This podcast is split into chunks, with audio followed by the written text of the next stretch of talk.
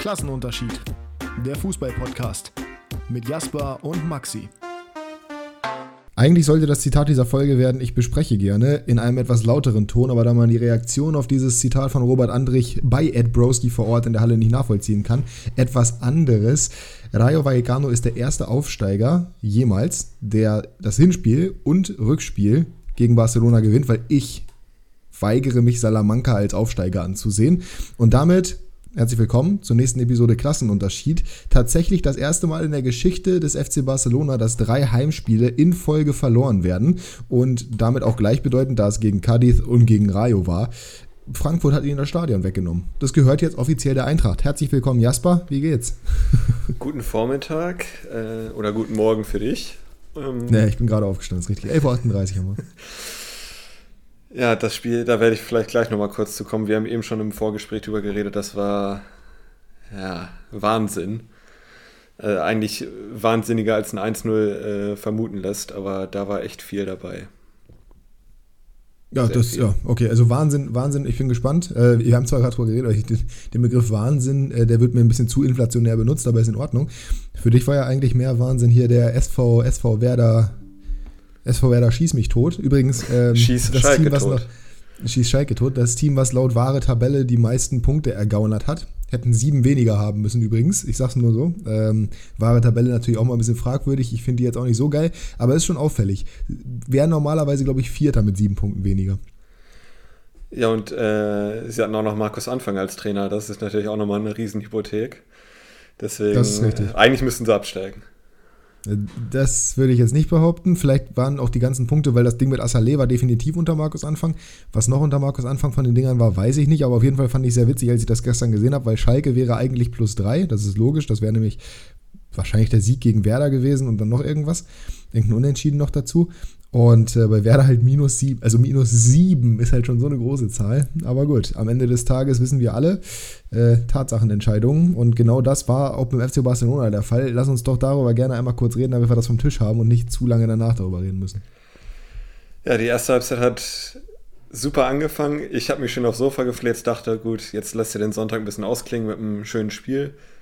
Erste Chance 0-1. Ähm, Schön gespielt von Rayo, muss man, muss man schon sagen. Allerdings äh, kann man da Testegen und Serginho Des nicht freisprechen von der Schuld. Eigentlich darf das Tor nicht fallen. Fällt allerdings 0 zu 1 nach 6 Minuten. Dann hat Rayo das Fußballspielen eingestellt. Bis zur 99. Minute gab es keinen Torschuss mehr. Und Barca hat es einfach verpasst. Es, allein, dass es bis zur 99. ja. Minute ging und ja, da kommen wir noch Sprecher von dir war. Da kommen wir noch ja, aber zu. du musst jetzt, jetzt nicht chronologisch aufarbeiten. Ne? Es reicht schon, äh, nee, wenn du die einzelnen Sachen einfach darstellst. Ja, ja, genau. Barca hat es verpasst, äh, in der ersten Halbzeit, ich würde mal sagen, drei Tore zu schießen. Eigentlich müssten sie 3-1 zur Halbzeit führen. Äh, zwei Lattenschüsse von Alba und Gavi. Du arbeitest es chronologisch auf. Und äh, in der zweiten Halbzeit, es gab zwei Elfmetersituationen. Die erste haben wir schon besprochen. Muss man nicht geben, ist okay, die dass das weiterlaufen ist. übrigens. Genau, und die zweite war in der 89. Minute. Für mich ist es ein Elfmeter.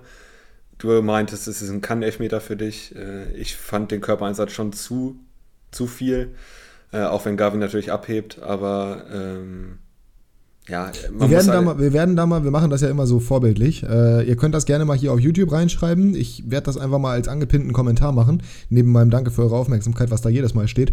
Ähm, der erste Elfmeter war, das könnt ihr euch alles nochmal bei, entweder bei The Zone oder auch sicherlich in den Highlights angucken. Der erste Elfmeter war Gavi, der sich den Ball am Verteidiger vorbeilegt und dann ja einfädelt, beziehungsweise getroffen wird und fällt. Gavi in meinen Augen der unsympathischste Spieler im Barca-Kader, das muss auch schon was heißen. Äh, der fällt halt gerne mal und der ist halt so ein kleiner, so ein kleiner Schauspieler, also was heißt heißt ein kleiner Schauspieler. Er ist ein Riesenschauspieler, aber er ist halt körperlich relativ klein. Fällt da, der Verteidiger springt eigentlich schon aus dem Weg, also er kann eigentlich, also er kann sich nicht in Luft auflösen. Und Gavi fädelt ein, das muss man nicht pfeifen, definitiv nicht. Also es gibt sicherlich Schiedsrichter, die es gepfiffen hätten, aber es ist keine klare Fehlentscheidung. Und das zweite Ding, ist halt in meinen Augen Körpereinsatz. Es sieht sehr blöd aus. Ich glaube, Gavi wäre so oder so abgehoben, aber der Verteidiger Alvaro war es, glaube ich, bin mir nicht ganz sicher. War es Alvaro? Boah, bin ich mir jetzt auch nicht sicher. Egal, auf jeden Fall der Verteidiger fährt am Ende noch seinen Arm so aus. Also er, er, er, macht so eine Schubbewegung noch sozusagen. Und wenn er die nicht macht, dann spricht man, glaube ich, gar nicht darüber, weil dann fliegt Gavi einfach ja. sehr albern und sieht nicht so aus. Aber er fliegt und dann macht er diese Schubbewegung noch dazu. Und ich glaube nicht, dass die irgendwas mit dem Flug zu tun hatte, weil wie gesagt, es ist Gavi. Aber der deutsche, Dem nee, deutsche Dembele ist es nicht. Wer ist noch so jemand, der so gerne. Du hast gesagt, so sehr großer Schauspieler, sagen wir, deutsche äh, Leonardo DiCaprio. Deutsche Leonardo DiCaprio, ja, Gabi vor allem. Äh, nee, aber ja, Vini Junior zum Beispiel kriegt auch relativ wenig gepfiffen, weil er gerne mal fällt. Das ist halt so ein, Gavi ist auch so ein Spieler, sagen wir es einfach mal so. Und er wiegt halt nichts.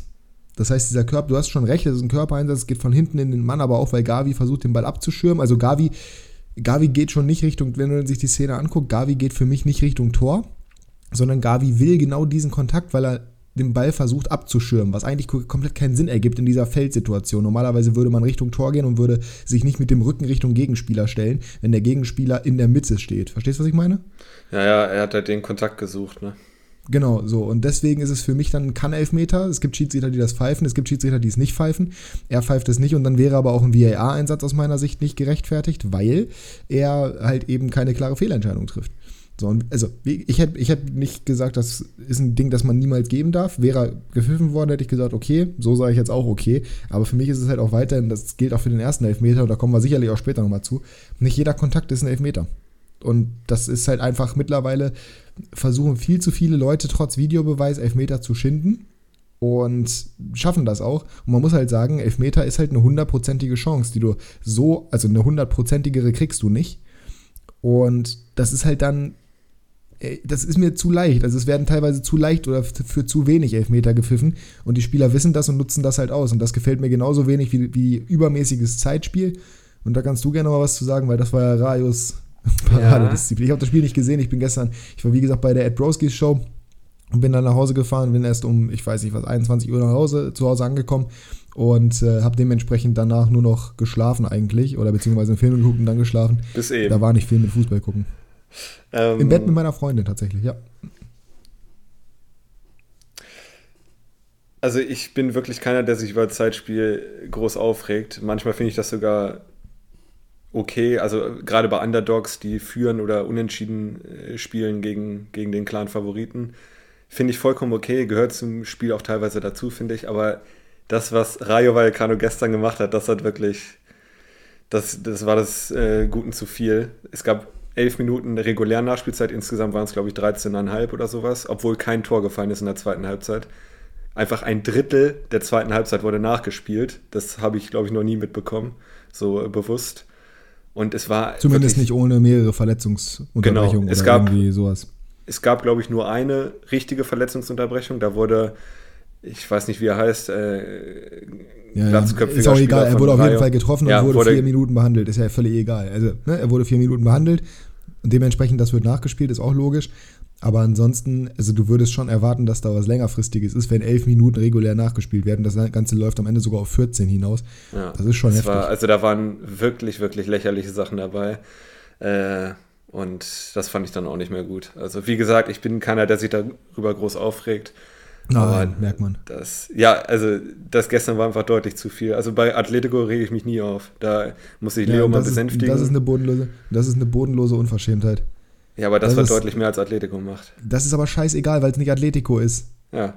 Weil Atletico Nummer eins der Top 3 Teams in Spanien ist. So, und wenn die Zeitspiel machen, ist das einfach lächerlich und bodenlos. Vor allem, wenn sie es beim Stand von 0 zu 0 machen. Und auf die Art und Weise, wie sie es machen. Und wenn Rayo das beim Stand von 1 zu 0 hat, zugegebenermaßen, du hast gerade gesagt, als Außenseiter, sie sind klarer Favorit. Aktuell ist jeder im äh, Camp Nou klarer Favorit, weil Frankfurt das Stadion gehört. Aber nichtsdestotrotz ist es halt, ich finde es ich find's peinlich zu sagen, oder ich finde es völlig blödsinnig zu sagen. Ich finde das, bei Atletico rege ich mich nie darüber auf, aber bei Rayo Vallecano im Camp Nou beim Stand von 0 zu 1 rege ich mich darüber auf. Also, wie gesagt, ich kann das komplett nachvollziehen. Es scheint ja sehr, sehr extrem gewesen zu sein. Ich bin da ja auch komplett bei dir. Wenn man 11 Minuten Nachspielzeit gibt, obwohl es nur 4 Minuten Verletzungsunterbrechung gab und am Ende 14 nachspielen lässt, also 10 Minuten Netto-Spielzeit sozusagen nochmal wieder reinholt, dann bin ich da komplett dabei. Aber zu sagen, dass du es da weniger nachvollziehbar findest als bei Atletico, das, also ich finde es bei Atletico weiterhin deutlich, egal wie, dieses, wie extrem das war, es gibt nichts, was das Zeitspiel von Atletico auf die Art und Weise, wie sie es machen, rechtfertigt, bei der Qualität, die die fußballerisch haben und bei der Qualität, die die fußballerisch auch auf den Platz bringen könnten. Das wäre ein extremer Mehrwert, nicht nur fußballerisch für die Fans, sondern generell für den europäischen Fußball. Und die zwingen sich aber selber dazu, den größten Scheißfußball zu spielen, behindern dadurch die Entwicklung von vielen guten Spielern, die sie im Kader haben, wie Joao Felice, und werden dann teilweise noch dafür gefeiert oder verteidigt. Und das finde ich richtig bodenlos lächerlich.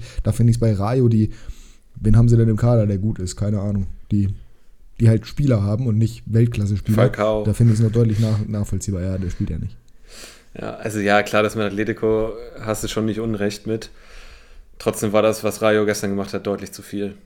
Also das war ja, aber am Ende des Tages, du hast, wir haben, wir haben schon, müssen wir jetzt uns nicht dran aufhängen, am Ende des Tages, sie haben gewonnen, so, ist jetzt so. Für Barca ist es so oder so bitter. Barca hatte genug Chancen, um das Ding auch das äh, reinzuknallen. Du hast selber gesagt, irgendwie von der 50. bis zur 70. war es extrem ideenlos. Das spricht auch dafür, oder 40. bis 70. hast du, glaube ich, sogar gesagt. Ähm, das, war, das spricht auch wieder dafür, dass es einfach momentan nicht rollt bei Barca. Ist so. Normalerweise gewinnst du so ein Spiel dann, wenn du in Form bist, beziehungsweise wenn du, wenn bei dir alles stimmt, dann schaffst du es, dich über diese Umstände hinwegzusetzen. Du hast auch gesagt, sie hätten in der ersten Halbzeit schon drei Tore machen müssen. Am Ende des Tages ist es dann super unglücklich und hätte wahrscheinlich dann halt auch zu einem Sieg führen müssen, beziehungsweise, wie gesagt, ich mag ja Zeitspiel auch nicht, ich finde das ja auch scheiße, aber sie haben halt jetzt verloren und jetzt muss man halt damit umgehen und wie gesagt, haben wir gerade auch schon besprochen, sechs Punkte Vorsprung auf Betis, die werden sie in den letzten fünf Spielen wahrscheinlich nie mehr hergeben. Nee, auch wenn auch Betis nicht. jetzt den Pokal gewonnen hat, was ein sehr schönes Spiel war. Da können wir auch einmal ganz kurz noch drauf zurückkommen, eine Minute vielleicht. Weil äh, ich weiß nicht, ob du über Social Media die Feierlichkeiten gesehen hast. Natürlich. Ach, sowas würde ich mir auch mal wieder wünschen hier. Äh, apropos, 10. Deutsche Meisterschaft. So. Oh ja, super, kommen wir doch direkt dazu. Das war, das war nicht mal eine Minute, aber ja, sowas würde ich mir hier auch mal wieder wünschen. Bin ich dabei. Wird sicherlich geben. Blöderweise im Pokal. Der deutsche Pokal ist nicht so wichtig wie der spanische Pokal. Und äh, naja, also zumindest einer der beiden Finalisten, der deutlich favorisiert ist, meiner Meinung nach. Ja, da wird es dann wahrscheinlich nicht so groß werden, was die Feierlichkeit ja, angeht. Ja. Aber Sevilla, das war schon, war schon geil. Es also, hat schon Spaß gemacht. Also auch das Spiel, die Reaktion auch nach ja. dem Spiel direkt, wie Miranda, der ja für seinen Jugendclub, im Endeffekt der Ex-Schalker, der für seinen Jugendclub äh, da den letzten Elfmeter reinmacht. Und der war das erste Mal im Stadion mit seinen Eltern beim Pokalfinalerfolg 2005 von Betis. Zumindest hat es der Kommentator so verkauft. Wenn das stimmt, ist es natürlich super emotional. Und äh, jetzt macht er 17 Jahre später selber sein Tor da zum, zum Sieg am Ende des Tages. Joaquin ist nur Mitte von der Partie, macht seinen Elfmeter auch rein. Ähm, der hat den 2-5 auch geholt schon.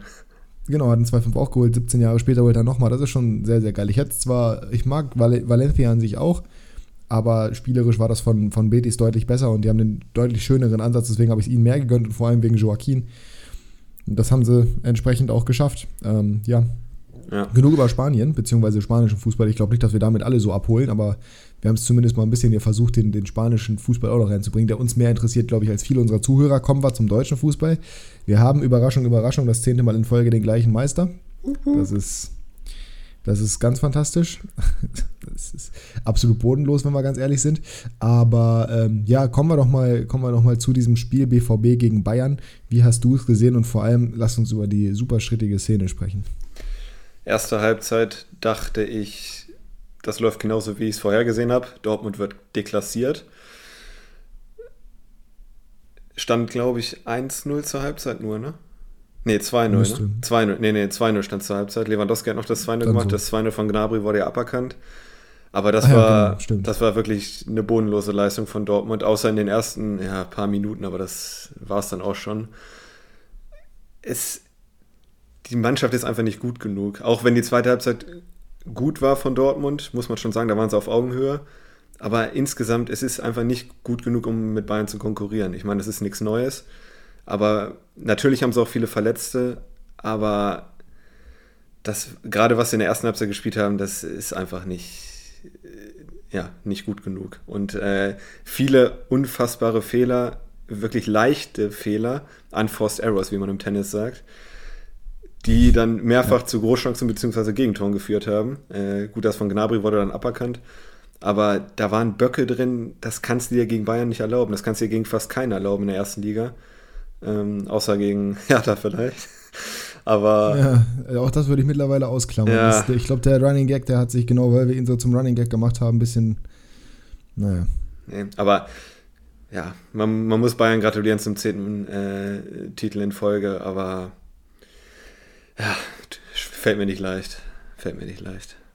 Ja, du nicht, dir nicht, weil du albernerweise immer gegen Bayern shootest. Also am Ende des Tages, was, das ist ja, also, dass du die nicht magst, ist ja völlig legitim und völlig okay, aber äh, ich kann nicht so ganz nachvollziehen, wieso du äh, ihn nicht mal zur Meisterschaft gratulieren kannst. So. Also, ja, habe ich ja. Am Ende des Tages hat die beste Mannschaft des deutschen Fußballs den Titel geholt. Das, ja. gibt es daran groß Nee, mittlerweile, also mein Bayern-Hass in Anführungsstrichen ist auch deutlich zurückgegangen, zumindest national, weil es ist sowieso egal. Die sind so weit weg, da macht es jetzt auch keinen Unterschied mehr. Früher war es ja manchmal wenigstens noch spannend. Ja, das ist aber auch schon lange her, sagen wir es mal ja, so. Da war ich noch emotionaler ähm, dabei. Das Foul, beziehungsweise der, der vermeintliche Elfmeter von Benji Pavard gegen Jude Bellingham, wie hast du den gesehen? Also im Spiel dachte ich erst, ist es eher keine, oder ist es okay, den nicht zu geben, sagen wir es mal so. Je häufiger ich sehe, Tendenz für mich Elfmeter, aber nicht hundertprozentig so, wie es viele Experten in Anführungsstrichen gesagt haben. Also wie es jeder ähm, gesagt hat. Wie es jeder gesagt hat. Also Tendenz geht Richtung Elfmeter. Für mich ist es, ist es eher ein Elfmeter, aber jetzt nicht so glasklar, wie es viele gesagt haben. Ich finde das immer gut. Ich weiß gar nicht, aus welchem Podcast das ist. Ich glaube aus 50 plus 2. Nimm dir einfach immer das Beispiel, hättest du es gepfiffen, wenn Franck Ribéry der angreifende Spieler gewesen wäre.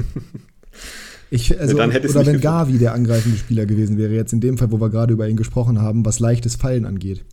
Also ich weiß, ich habe die Szene jetzt nicht mehr so extrem vor Augen. Hat Bellingham sich großartig beschwert? Ich habe es nicht gesehen. Ich, also, aber ich, ich, keine Gewehr jetzt drauf. Also ja, ist ja, ist ja völlig in Ordnung. Aber in meinen Augen, also klar, Pavard trifft ihn. Da kann man, da müssen wir nicht drüber diskutieren trifft er ihn so dolle, dass er ursächlich für einen Sturz ist, insbesondere wenn man bedenkt, dass er danach noch und wie klar er vor allem danach noch den Ball, also er spielt den Ball ja, das ist ja komplett eindeutig, wie er den Ball noch spielt. Er spielt ihn ja zurück in Neuers Arme, wenn man so möchte. Er steht ja fast und spielt einen Pass. Ja, so deutlich ist er, dass er den Ball danach spielt. Aber ist dieser Kontakt ausreichend, um ihn zu pfeifen als Elfmeter? Ist der ursächlich, komplett ursächlich für den Sturz oder ist der so extrem, dass er alleine den Sturz verursacht?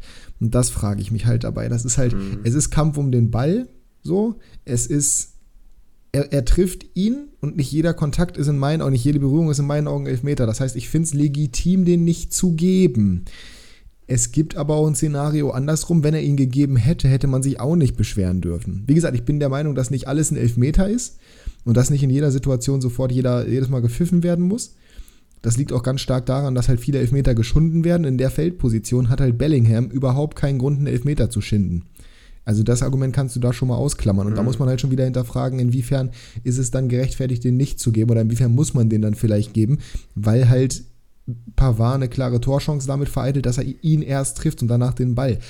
Ich finde es halt, also ich finde es bei weitem nicht so eindeutig, wie es bei den Experten rübergekommen ist. Auch gestern bei der Show war es sehr eindeutig. Alle haben gesagt, es ist ein klarer Elfmeter. So klar ist er für mich nicht. Er wird am Ende des Tages auch nicht gepfiffen. Ich frage mich halt, wie wäre es gewesen, wenn das beim Stand von 2 zu 1 auf der anderen Seite passiert wäre. Würde dann so viel darüber gesprochen werden, beziehungsweise wäre das so ein großes Thema, wäre dann überhaupt die Diskussion so groß, ob das ein Elfmeter ist? Weil natürlich muss man immer dazu sagen, dieser Bayern, diese Bayern-Agenda, die es mittlerweile teilweise gibt, die ist schon ziemlich groß. Andererseits auch da wieder, gestern war ja ein Bayern-Journalist bei der Talkshow vor, vor Ort und auch der hat gesagt, es ist ein klarer Elfmeter. Ich tue mich halt schwer mit dem Wort klar. Ich sage, es ist ein Kann-Elfmeter. Genauso wie bei Gavi. Es ist ein Kann-Elfmeter. Du kannst den pfeifen, du kannst ihn auch nicht pfeifen. Es gibt für beide Seiten Argumente. Ja. Und eine klare also, Fehlentscheidung ist es in meinen Augen auch nicht. Hat der VAR denn eingegriffen? Also einmal kurz äh, gecheckt hat er, glaube ich, als er bei ihm aus war, ne? Aber er hat sich nicht ja, ich glaube, er muss, ich glaube, er muss ja checken beim Elfmeter. Aber mhm. ich, also ich weiß nicht, also er hat sich nicht draußen angeguckt, bin ich mir relativ sicher. Ja, nee, das ist ganz sicher nicht. Aber, aber das ist auch okay, das ist auch wieder genau dieser Punkt, das ist okay, meiner Meinung nach, weil das würde. In meinen Augen musst du den Schiri nur nach, nach draußen schicken, wenn es entweder, wenn er selber sagt, ich habe es nicht gesehen, beziehungsweise ich habe es nicht so wahrgenommen, ist da was gewesen, also wenn er selber aktiv nachfragt, oder mhm. wenn es eine glasklare Fehlentscheidung ist, wo du sagst, okay, das muss, das muss er sich angucken, weil das ist zu 100% anders. Und das weiß ich nicht, ob es das war. Vor allem, weil beide Kameraperspektiven, ich habe nur, ich habe irgendwie gefühlt, also es wäre schön gewesen, wenn wir eine Hintertorkamera gehabt hätten, die aber auf der Höhe gewesen wäre von den beiden. Also quasi auf Höhe der, oder auf, auf Seite der Grundlinie, aber nicht so versetzt. Also, dass man genau sieht, mhm. wie dolle Pavard ihn trifft, haben wir leider Gottes nicht die Kameraperspektive. Aber das wäre, glaube ich, gut, gut gewesen oder hätte dem äh, sehr viel beigetragen, weil dadurch hättest du, glaube ich, nochmal sehr viel Zweifel aus der Welt schaffen können. In beide Richtungen, je nachdem, wie es halt wirklich war. Weil ich, ich kann es nicht beurteilen, ich, ich weiß es nicht. Für mich ist es Daniel Siebert, äh, Daniel Siebert, der Schiri, hat sich ja nach dem Spiel auch geäußert, ne, oder einen Tag danach. Ich weiß nicht, wann genau. Äh, und hat ja gesagt, dass Elfmeter die richtige Entscheidung gewesen wäre. Ich weiß nicht, ob du das gelesen hast. Das habe ich aber nicht gelesen. Er, aber gut, wenn er es sagt, wenn er es sagt, dann, dann, dann okay. So, dann, dann ist es blöd, dass der. Auch dann kann man dem VAR da einen Vorwurf machen, dass er nicht eingreift. Wenn er sagt, okay, er pfeift den Elfmeter nicht, aber ist es eine klare Fehlentscheidung? Hm? So, und ja, Siebert sagt also, im Nachhinein, ja. ich, ich hätte ich hätt Elfmeter entschieden, hätte ich gewusst, wie die Szene aussah, aber in dem Moment, in der Dynamik war es für mich keiner. Es ist halt super schwierig, ne? Ja. Ja, also ich glaube, wir können uns darauf einigen, dass er für uns nicht hundertprozentig klar ist wie für viele andere. Ich würde aber auch eher dazu äh, tendieren, dass es ein Elfmeter war. Ja, ich halte mich da komplett raus. Ich hätte beide Entscheidungen nachvollziehen können oder kann beide Entscheidungen nachvollziehen. Äh, ich hätte es auf jeden Fall schön gefunden, weil das dem Spiel noch mal ein bisschen mehr Spannung verliehen hätte. Auch so war Bayern definitiv nicht so stark wie in der ersten Halbzeit, in der zweiten Halbzeit. Dortmund hat den ordentlich den Schneid abgekauft und ich hätte ihnen da schon gegönnt, dass sie das Tor machen. Aber andererseits ist es halt wieder ein klares Beispiel dafür, wie heftig die Kräfteverteilung im deutschen Fußball ist. Ne? Ja. Ähm, weil in der ersten Halbzeit, das habe ich da auch getwittert, es war halt in der ersten Halbzeit eine Männermannschaft, eine Profifußballermannschaft gegen eine Mannschaft, die noch weit, weit, weit, weit reisen muss, um da hinzukommen. Und das ist halt, also, ich, es gab einen Freistoß, erste Halbzeit auf jeden Fall noch. Ich weiß gar nicht von wem aus dem Halbfeld. Kimmich hat den, glaube ich, geschossen, der war auch nicht gefährlich, da ist nichts passiert. Aber einfach nur, wie ich gesehen habe, wie Brandt und Bellingham da, glaube ich, in der Mauer standen und wie Kimmich, dieser Vollprofi, das muss man ihm ja einfach zugute halten, egal wie klein er ist, auch das ist halt immer ein Argument, was bei ihm ja genannt wird, dass er so klein und bubihaft aussieht. Trotzdem wirkt der super professionell und man merkt halt, das ist ein Vollprofi und das merkst du bei jedem Bayern-Spieler. Jeder Bayern-Spieler wirkt super. Das ist diese Bayern-Arroganz, glaube ich, auch so ein bisschen, die da mitspielt oder die oft vorgeworfen wird. Du siehst bei jedem Bayern-Spieler ganz klar den Profi da drin. Und beim BVB ist das, finde ich, überhaupt nicht mhm. so. Das ist halt, das ist halt so eine, also Rabauke jetzt nicht in dem Sinne, dass sie irgendwie hier gaunern würden, die Preisgauner, sondern Rabauke in dem Sinne, dass das einfach so eine junge, jugendliche, nicht Straßenkicker-Truppe ist, aber deutlich eher als die Bayern. Ja, also man muss schon sagen, man muss den BVB zugute halten, dass wirklich auch viele gefehlt haben, auch gestandene Spieler, klar, aber. Ja, ja, darum geht es mir aber gar nicht. Das wäre auch nicht anders gewesen, wenn die Spieler gespielt hätten. Genau, jetzt, Weil, jetzt kommt nämlich das Argument, aber es standen auch Spieler auf dem Platz, wo man erwarten musste, dass sie dagegen halten, wie zum Beispiel in Bellingham, auch wenn er 18 ist, äh, wie ein Brand, auch ein Reus war auch verloren äh, über weite Strecken des Spiels, gerade in der ersten Halbzeit. Und von den Leuten musst du halt erwarten, dass sie auch mal dagegen halten. Ne? Und klar, ein Sagadu ist jung, der ist auch fehleranfällig. Das hat er in München schon mehrmals also bewiesen, hat schon viele ja, ist nicht auf dem Level. Hat schon mehrmals äh, Tore verschuldet in München, ich erinnere mich. Aber erstmal ganz kurz, ich will, da, ich will da nur einhaken. Darum geht es mir nicht. Mir geht es nicht darum, dass die spielerisch da nicht gegengehalten haben oder dass die Fehler gemacht haben oder was auch immer. Mir geht es rein um diese, um Brust raus, Bauch rein. Mir geht es rein um das Ja, das meinte ich ja mit Bellingham und Reus und so. Das, äh ja, aber Bellingham kann so nicht auftreten. Das geht nicht. Bellingham ist nicht dieser Typ. Bellingham ist noch nicht so reif. Der ist noch nicht so weit. Also der einzige bei Bayern, der nicht so aufgetreten ist, ist Musiala. Und Musiala kann auch so nicht auftreten. Weil Musiala gefühlt zwölf ist oder aussieht, als wäre er zwölf. Spielt, als wenn er 25 wäre in seiner absoluten Prime, hat er auch wieder ein Tor gemacht. Aber das ist der einzige Spieler bei Bayern, der wirklich, dem du, bei der, der, der nicht diese, dieses, dieses, ich sage ich sag's jetzt einfach mal so, das Bayern gehen hat.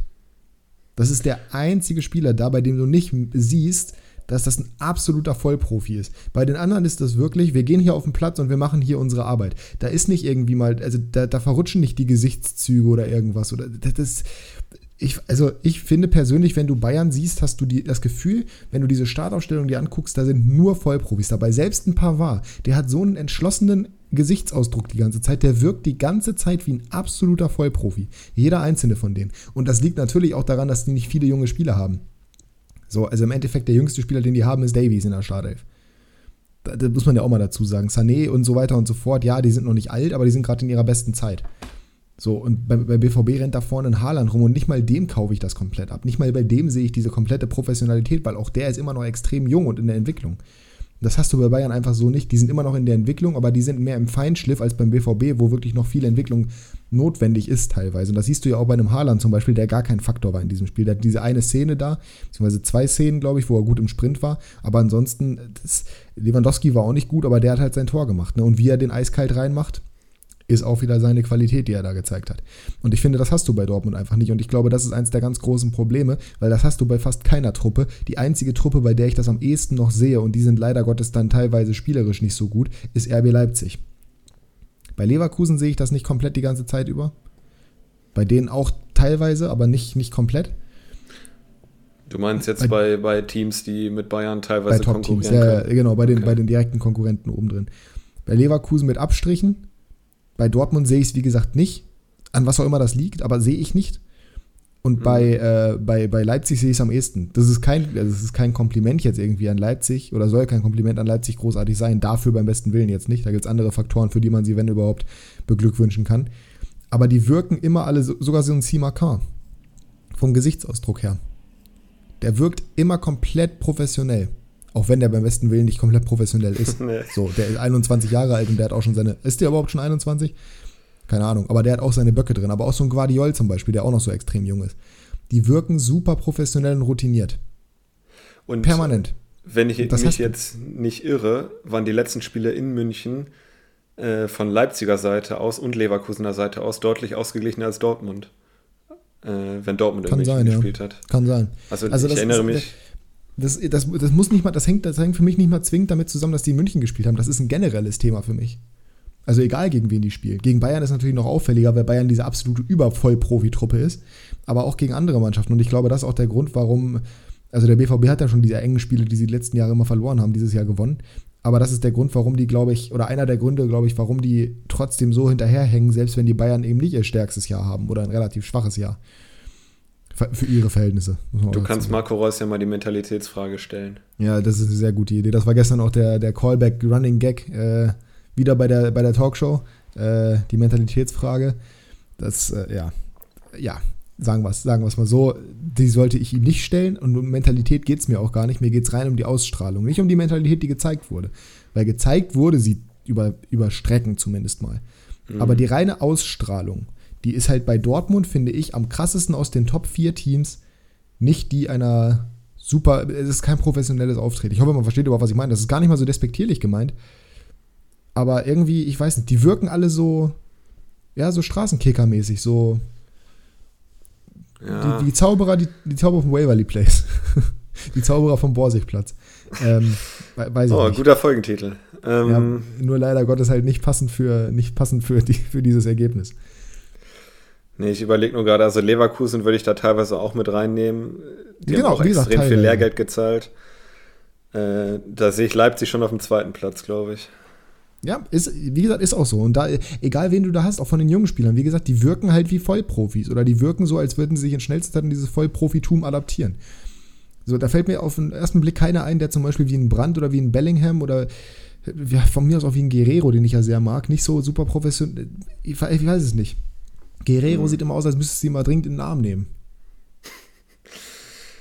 Das kann ich jetzt nicht beurteilen, aber äh, also ich, mir ist schon aufgefallen in den letzten Jahren, also zwei, drei Jahren vor allen Dingen, dass die Leipziger für ihr Alter schon extrem reif sind. Ja, genau, das, ähm, das, das, meine ich ja einfach. Das ist es ja. Also fußballerisch sind die Dortmunder mindestens auf dem Level, wahrscheinlich auch besser. So Bellingham, also ihr muss natürlich positionsgetreu sehen, aber Bellingham ist wahrscheinlich nochmal deutlich besser als ein Guardiola oder ein Simakar. Als Simakar auf jeden Fall. So, aber reifetechnisch, ich weiß nicht, was sie da in Leipzig da geben. Böse Zungen würden Red behaupten, Bull. sie wüssten, was es ist. Ja. äh, nur, das, nur das reine Taurin geben sie ihnen. Aber irgendwas haben die in sich, was die, keine Ahnung, einfach, einfach reifer wirkt. Wie gesagt, gerade, gerade bei Guardiol siehst du das. Der Typ sieht aus wie 25, der spielt auf ein 25-Jähriger. Und er ist 19. Das ist. Der ist 19? Mhm. Lassen 20 geworden sein, aber auf jeden Fall ein von beiden. Boah. Das ist brutal, ne? Junge, ja. ja. Das, das ist, also das ist eigentlich das Prime-Example dafür, genau, für genau das, was ich meine. Naja, aber wir äh, babbeln jetzt schon eine halbe Stunde hier um den heißen Brei. Kommen wir doch mal zu unserer ersten mhm. Kategorie, würde ich sagen, oder? Lass ihn abkühlen, den Brei. Sehr gut. Game Changer. Der Wochenrückblick. Guardiol ist übrigens im Januar 20 geworden, aber trotzdem, ne? Also. Oh, alter Sack. Ja, aber trotzdem sieht man ihm nicht an, meiner Meinung nach. Er hat auch einen Vollbart. Ja, das, gut, das äh, ist was, mit was ich nicht dienen kann. Von daher bin ich da schon dabei, dass das immer ein Altersmerkmal Fußballerisch kannst du mithalten. Ja, das äh, würde ich auch bezweifeln. Äh, habe ich heute Nacht übrigens tatsächlich von geträumt, dass ich mal wieder Fußball gespielt habe. Achso, ich dachte von Guardiol. nee, das mache ich nur dienstags. Ähm. Ja, erste Kategorie, Game Changer. Es war mal wieder ein interessantes Fußballwochenende. Wir haben unter anderem Meistertitel in Deutschland vergeben. Wir haben unter anderem den Meistertitel in Frankreich vergeben. Herzlichen Glückwunsch an Lionel Messi, der PSG zum Meistertitel getragen hat. Zumindest mhm. konnte man so lesen, wenn man, äh, ne, wenn man jetzt mal am Wochenende reingeguckt hat. Zumindest hat er mit einem sehr, sehr schönen Tor, dagegen kann man nichts sagen, äh, das Tor sehr weit aufgestoßen, auch wenn sie noch 1-1 gespielt haben. Das hat dann gereicht. War aber auch schon vorher quasi klar, dass es diesmal passieren würde. In Italien brennt der Baum weiterhin. Ne, Inter hat gewonnen und äh, dementsprechend ist Inter weiter an der Tabellenspitze. Was man dazu sagen muss, Milan hat äh, nicht so erfolgreich gespielt, beziehungsweise war nicht so gut unterwegs. Äh, die haben nämlich 1 zu 2 gegen Lazio zwar gewonnen, aber das war sehr, sehr knapp. 92. Minute kam der Ausgleichstreffer, äh Quatsch, der, der Führungstreffer von Tonali. Nachdem sie aber das ganze Spiel extrem dominiert haben, das habe ich nämlich die ganze Zeit auf Twitter mitverfolgt. Da habe ich Gott sei Dank einen äh, Milan-Fan, dem ich da folge, der da sehr aktiv dabei war. Ich würde aber auch da wieder, weil wir ja nun mal über Game Changer reden, das heißt über Spieler, die das eigentliche Spiel merklich verändert haben, bei Milan da jetzt niemanden so wirklich reinwerfen, weil da wäre höchstens Immobile der Game Changer gewesen, wenn man, ne, also ich glaube, du verstehst, was ich meine. Ja, so, wenn ja. wir jetzt 1-0 gewonnen hätten und das ganze Spiel hätte Milan dominiert, wäre er der Game Changer gewesen. Allerdings kann man aus Italien jemanden nehmen und deswegen fange ich auch heute an, das ist der erste. Und zwar ist das überraschenderweise vom FC Empoli Andrea Pinamonti, 22 ja. Jahre alter Stürmer, Doppelpack gegen Napoli und Napoli somit aus dem Meisterschaftsrennen geschossen. Napoli hat 2-0 geführt, sah relativ komfortabel aus, Insigne und Mertens mit den Toren und dann kam Henderson und dann zweimal Pinamonti in der 83. und 87. Minute. In der 80. fiel das 1 zu 2, also innerhalb von sieben Minuten haben die kurz mal Neapel aus dem Meisterschaftsrennen geschossen und dafür verdient er sich zumindest mal eine Erwähnung hier in dieser Rubrik, finde ich. Der stand auch auf meiner Liste. Ich habe mir die Tore nochmal angeguckt. Äh, das eine Tor war ja das Geschenk des Jahrhunderts, wie der Kommentator mhm. von Barca gestern sagen würde. Das war ein Riesenbock vom Torwart. Ich kannte den Torwart gar nicht von Napoli, das war nicht die Nummer 1, oder? War es Meret? Ich weiß nicht, wer im Tor stand. Meret müsste es dann gewesen sein, ja, ich glaube, als Keeper. Ja, ähm, Riesenbock und er hat Empoli zurück ins Spiel gebracht. Beziehungsweise das 2-2 war das, glaube ich. Und dann Können wir kurz darüber reden, dass es wirklich Meret war? Ich bin, ich bin so ein Lexikon, so. was das angeht, ne? Meine Fresse. Entschuldigung. Ähm, ja, also Napoli ist, glaube ich, jetzt raus, endgültig aus dem Meisterschaftskampf. Wir drücken, glaube ich, beide äh, AC Mailand die Daumen. Ja, müssen wir nicht schon wieder aufmachen, das fast, das erzählen nee, wir jede Woche, eben. aber noch. Deswegen gehe ich jetzt äh, weiter zu meinem ersten Gamechanger. Genau, und ganz kurz dazu noch, noch hat Inter das Heft des Handelns in der Hand. Die haben nämlich weiterhin ein äh, Spiel noch weniger und wenn sie das gewinnen, sind sie einen Punkt vor Milan. Von daher, es bleibt sehr, sehr spannend. Ja. Der spannendste Meisterschaftskampf wahrscheinlich, äh, abgesehen von der Liga, in die wir wahrscheinlich jetzt gehen werden falsch, denn die Liga, wo ich jetzt hm. hingehe, ist entschieden. und zwar äh, habe ich Sven Michel mit in die Verlosung oh, ja. genommen. Äh, spät eingewechselt äh, in Leipzig für Union Berlin, der Bremen-Schreck, Sven Michel. ja. Und äh, macht das 1-1 selber, ich glaube, zwei Minuten nach der Einwechslung oder sowas. Super durchgesetzt, echt sehr schwerer Kopfball, äh, den so zu platzieren, dass Gulaschi nicht rankommt. Und kurz danach mit einer überragenden Hackenablage auf äh, Hanno Be nee, nicht Hanno Behrens, ja, Kevin Behrens, ne? Hanno Behrens spielt Rostock, ja. Kevin Behrens. Kevin, ne? Äh, Kevin Behrens, der auch sehr gut abschließt. Also Sven Michel, das ist wirklich die perfekte Beschreibung eines Gamechangers, weil sie haben 0-1 zurückgelegen und dann ja. macht er innerhalb von ein paar Minuten das 1-1 und legt das 2-1 auf. Vor allem, wie er also, das 2-1 auflegt. Ja. Also Wahnsinn. Ich würde ich würd zwar sagen, dass Pina Monti an sich die perfekte Beschreibung eines Gamechangers ist, aber auch Sven Michel hat sein Bestes dazu beigetragen. Ja. Beide mhm. auf jeden Fall. Definitiv. Ich habe noch. Äh, ich habe noch zwei aus der Premier League. Ich weiß nicht, ob du auch einen aus der Premier League hast. Ja, ich habe einen offensichtlichen, den lasse ich jetzt mal okay, raus. Okay, nee, nee, nee, den brauchst du nicht rauslassen, weil den habe ich nicht und ich werde dir auch gleich sagen, warum. Aber den kannst du gleich erstmal nennen und dann werde ich dich in der Luft zerpflücken. Ähm, ah, Christian ja. Pulisic hat ganz spät das 1 zu 0 für Chelsea gegen West Ham gemacht, die sich richtig die Zähne ausgebissen haben an West Ham. Es gab einen Elfmeter, den Jorginho auf peinlichste Art und Weise verschossen hat. Der beste Spieler des Jahres. Er hätte den Ballon d'Or gewinnen müssen. Nein, hätte er nicht. Und er zeigt hier wieder warum. Ganz, ganz peinlich. Lukaku holt den gut raus, aber am Ende des Tages äh, ja, vergibt Jorginho. Und trotz 26 zu 6 Torschüssen steht es bis kurz vor Schluss 0 zu 0. Und dann kommt die Flanke von Marcos Alonso. Und wer macht den Ball ins Tor rein? Richtig. Christian Pulisic, wie ich gerade gesagt habe, ganz genau. Ja, ähm, wichtig für Chelsea im Kampf um die Champions League Plätze. Wäre natürlich für West Ham auch ein, ja, ich sag mal, ein, ein, Punkt, weiß ich nicht, ob der jetzt so super wichtig gewesen wäre, aber äh, grundsätzlich glaube ich schon, dass das äh, zumindest mal nicht geschadet hätte im Kampf um die internationalen Plätze. Aber für Chelsea, wie gesagt, umso wichtiger und umso schöner, dass Pulisic da den Siegtreffer erzielen konnte für die Blues, auch wenn ich jetzt kein großer Pulisic-Fan bin und auch kein großer Chelsea-Fan aber dadurch, dass er halt eingewechselt wurde und dann doch noch das Tor gemacht hat, schon ein Gamechanger in dem Sinne, dass er der Einzige war, der das hingekriegt hat. Zweitbester Army nach Josh Sargent. Und äh, mhm. du tanzt ja auch gerne mal aus der Reihe, was die Gamechanger angeht. Ähm, das mache ich heute mal auch und nenne einen, der nicht mal gespielt hat. Was? Und, was? und zwar Kiki Fanda, den Torwarttrainer von Bremen. Der war nämlich verantwortlich für die Ecken. So, ich sehe schon deine Augen rollen, obwohl wir uns nicht sehen. Ja, ich, ja. ich wollte auch vorhin eigentlich anmerken, im Bremen-Trikot sehen. Du kannst doch keinen Bremer als Gamechanger. Nee, ich werde schon wieder sauer. Oh. Erzähl erstmal weiter. Weil das erste Mal seit langer Zeit hat Bremen mal die Ecken kurz ausgespielt und dadurch zwei Tore gemacht. Das ist kein Game. Oh. So, wir ich wollte nur mal aus der so Reihe tanzen. Wir hätten, doch, wir hätten doch einfach so über Bremen sprechen können. Erstmal, warum denn so? Wieso, was ist denn daran nicht schlimm? Das ist doch kein Gamechanger mein Gott, die haben die komplett an die Wand gespielt. Also es war viel zu hoch, das Ergebnis, davon mal abgesehen, ja. aber die haben sie, die haben sie also das ist doch kein Game. Das ist dann ein Standard-Changer, aber doch kein Game, das ist doch kein Game-Changer. Dann ist es der Standard-Changer äh, des kurz ausgespielt haben, um Himmels Willen. Ja, dann äh, den. Vor allem ganz kurz mal, äh, gerade mhm. die erste Ecke, die kurz ausgespielt wurde, hatte ja nun mal überhaupt nichts damit zu tun, dass es eine Eckball war. Das war einfach ein klarer Torwartfehler. Also, weiß ich nicht. Ich aber schön, dass du Bremen mit reinnehmen wolltest. Ja. ja. Dann, äh, ja, wenn ich schon dabei bin, dich zu ärgern, nehme ich einfach noch einen mit rein, der dich ärgern wird, und zwar Tom Tribul. Ach, der meine Güte. Ja, nee, 96. Das okay. Ja, das ist okay. Gut. Natürlich, ist ein Gamechanger gewesen. Vor allen Dingen, weil Nürnberg über das ganze Spiel deutlich besser war als Sandhausen. Ähm, und Sandhausen trotzdem 4-2 gewinnt, keiner weiß warum. Alle vier Tore nach Ecken. Da, da könnte man dann vielleicht den Schuldigen finden. Aber Tom Tribur mit dem 2-2 und dem 2-3 aus Nürnberger Sicht äh, maßgeblich daran beteiligt, dass Sandhausen die überragende Rückrunde krönt. Also das ist wirklich unglaublich, wie viele Punkte die in der Rückrunde geholt haben. Ist, ich glaube, ja, jetzt ist, zehn Spiele ungeschlagen. Ich glaube auch, ja. Es ist wirklich, also es ist, es ist Sandhausen, wirklich. also wirklich. Ja. Hat Hannover überholt in der Tabelle. Ach Mensch. Und äh, genau, also Nürnberg wird sich schwarz ärgern, weil das war eine Riesenchance, zurück in den Aufstiegskampf zu kommen. Und äh, ja, sie wissen selbst nicht, wie sie 4-2 verloren haben, aber sie haben es und äh, Tom Tribul war maßgeblich beteiligt. Dann mach du mal weiter jetzt. Äh, ich bin nur noch sauer wegen Bremen. Wir sprechen über mhm. das Spiel auf jeden Fall, äh, sprechen wir gleich nochmal kurz.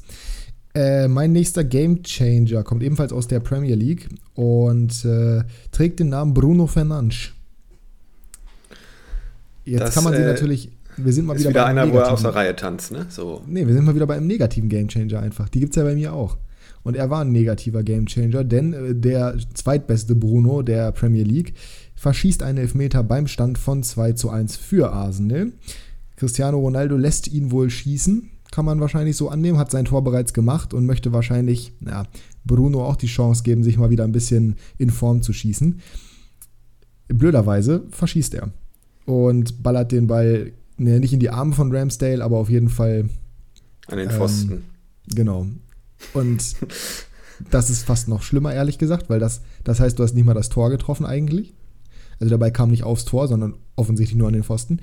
Und dadurch haben sie halt weiterhin 2-1 zurückgelegen, die dickste Chance nicht genutzt und äh, ja, nicht, nicht kurz danach, aber so ungefähr 15 Minuten später kommt Granit Xhaka aus der Distanz, knallt einen rein, haut einen raus und dementsprechend gewinnt Arsenal 3 zu 1 gegen Manchester United. Eigentlich die große Schwäche, gegen Top-Teams gewinnen sie nie, aber vielleicht ist Man United auch einfach kein Top-Team mehr. Die sind mittlerweile nämlich mit einem Spiel mehr sechs Punkte hinter Arsenal. Also aktuell ist Manchester United alles, aber kein Top-Team. Ich glaube. Nee, definitiv nicht. Also, wenn die so weitermachen, dann überholt West Ham die noch und dann gehen die in die Conference League. Den werden sie bestimmt sehr ernst nehmen, den, den Cup.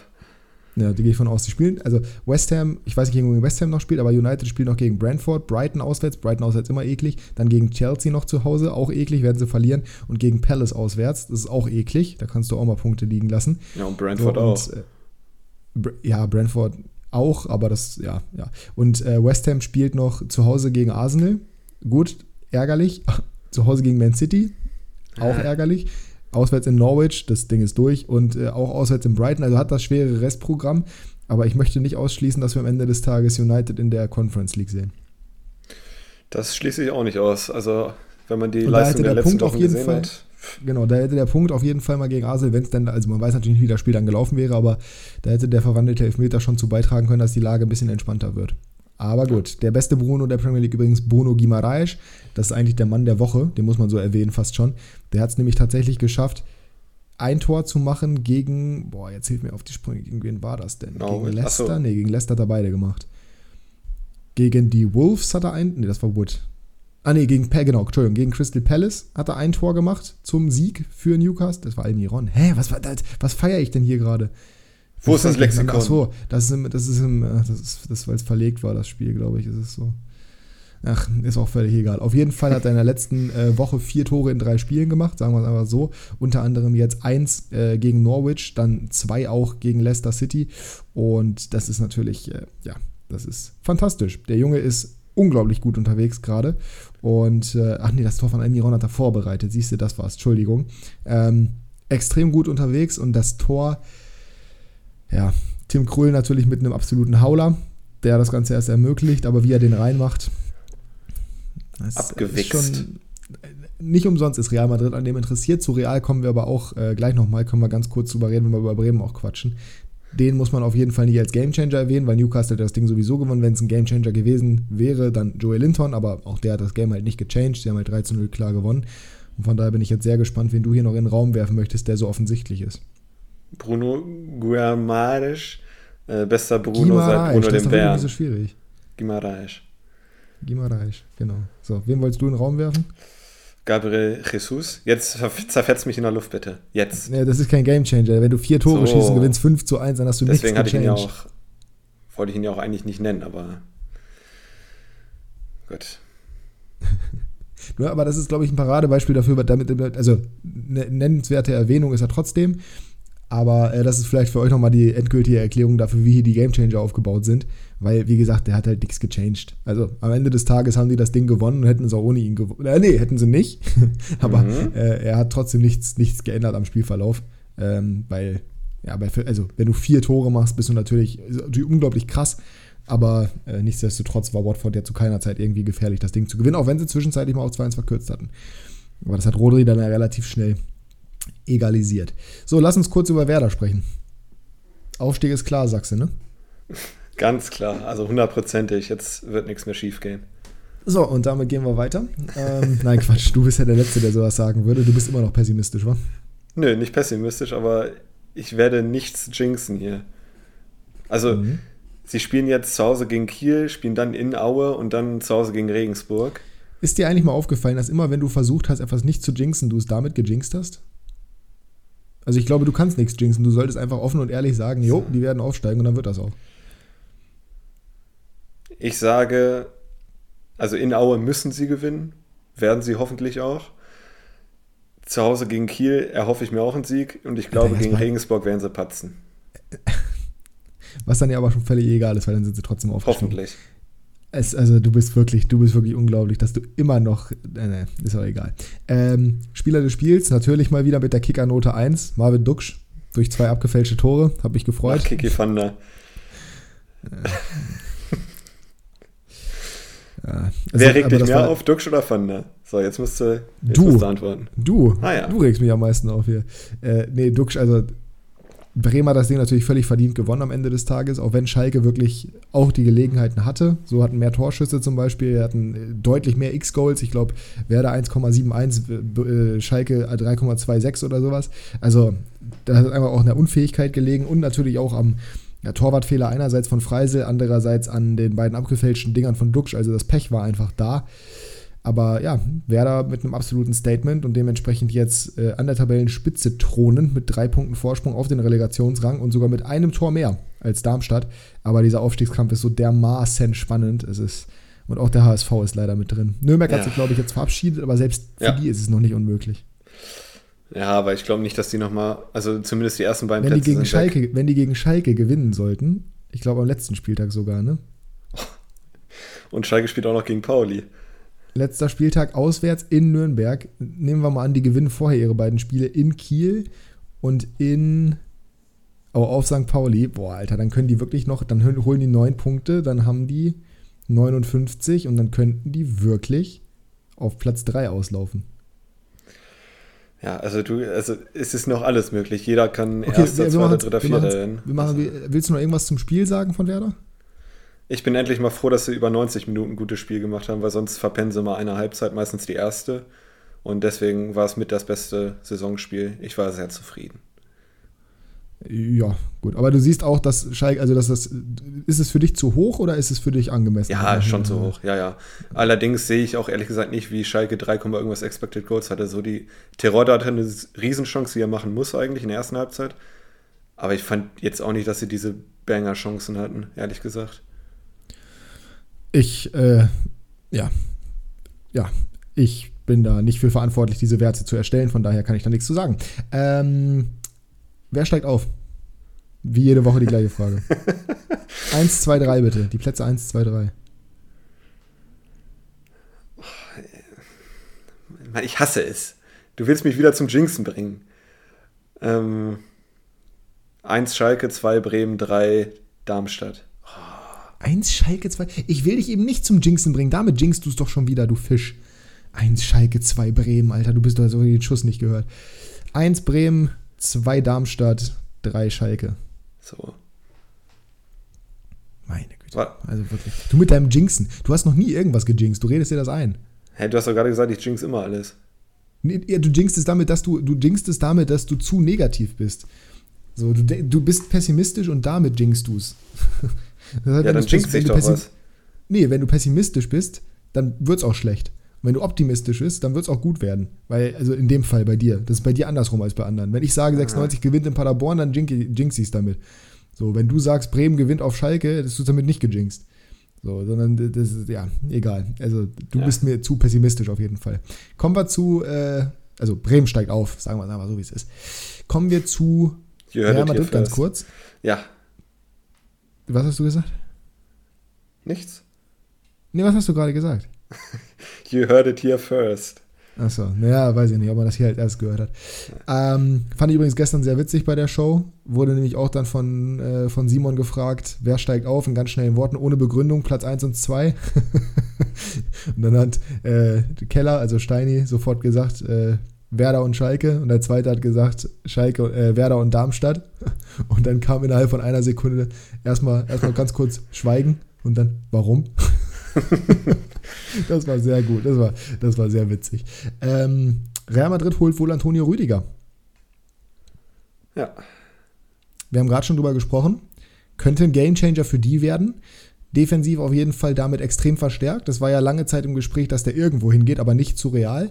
Jetzt scheint es doch eben dahin zu gehen. Sie holen damit, äh, dass, wenn das wirklich passiert, das zweite Mal in Folge einen Weltklasse-Innenverteidiger ablösefrei innerhalb von zwölf Monaten nach David Alaba. Die beiden sprechen auch noch die gleiche Sprache. Wir haben schon gesagt, eigentlich nicht genug Platz in der Innenverteidigung, weil Eda Militao auch noch da ist. Vielleicht wird der wieder auf rechts rausgezogen, anstelle von Carvajal, der wirklich kein so gutes Jahr spielt. An sich ist Militao auch kein Rechtsverteidiger, aber er kann da spielen. Vielleicht wird man so machen oder man rotiert einfach viel. Ist auch möglich. Aber das ist schon ein extremes Statement, oder? Leider. Ich hätte mir gewünscht, dass er nicht zur Real geht.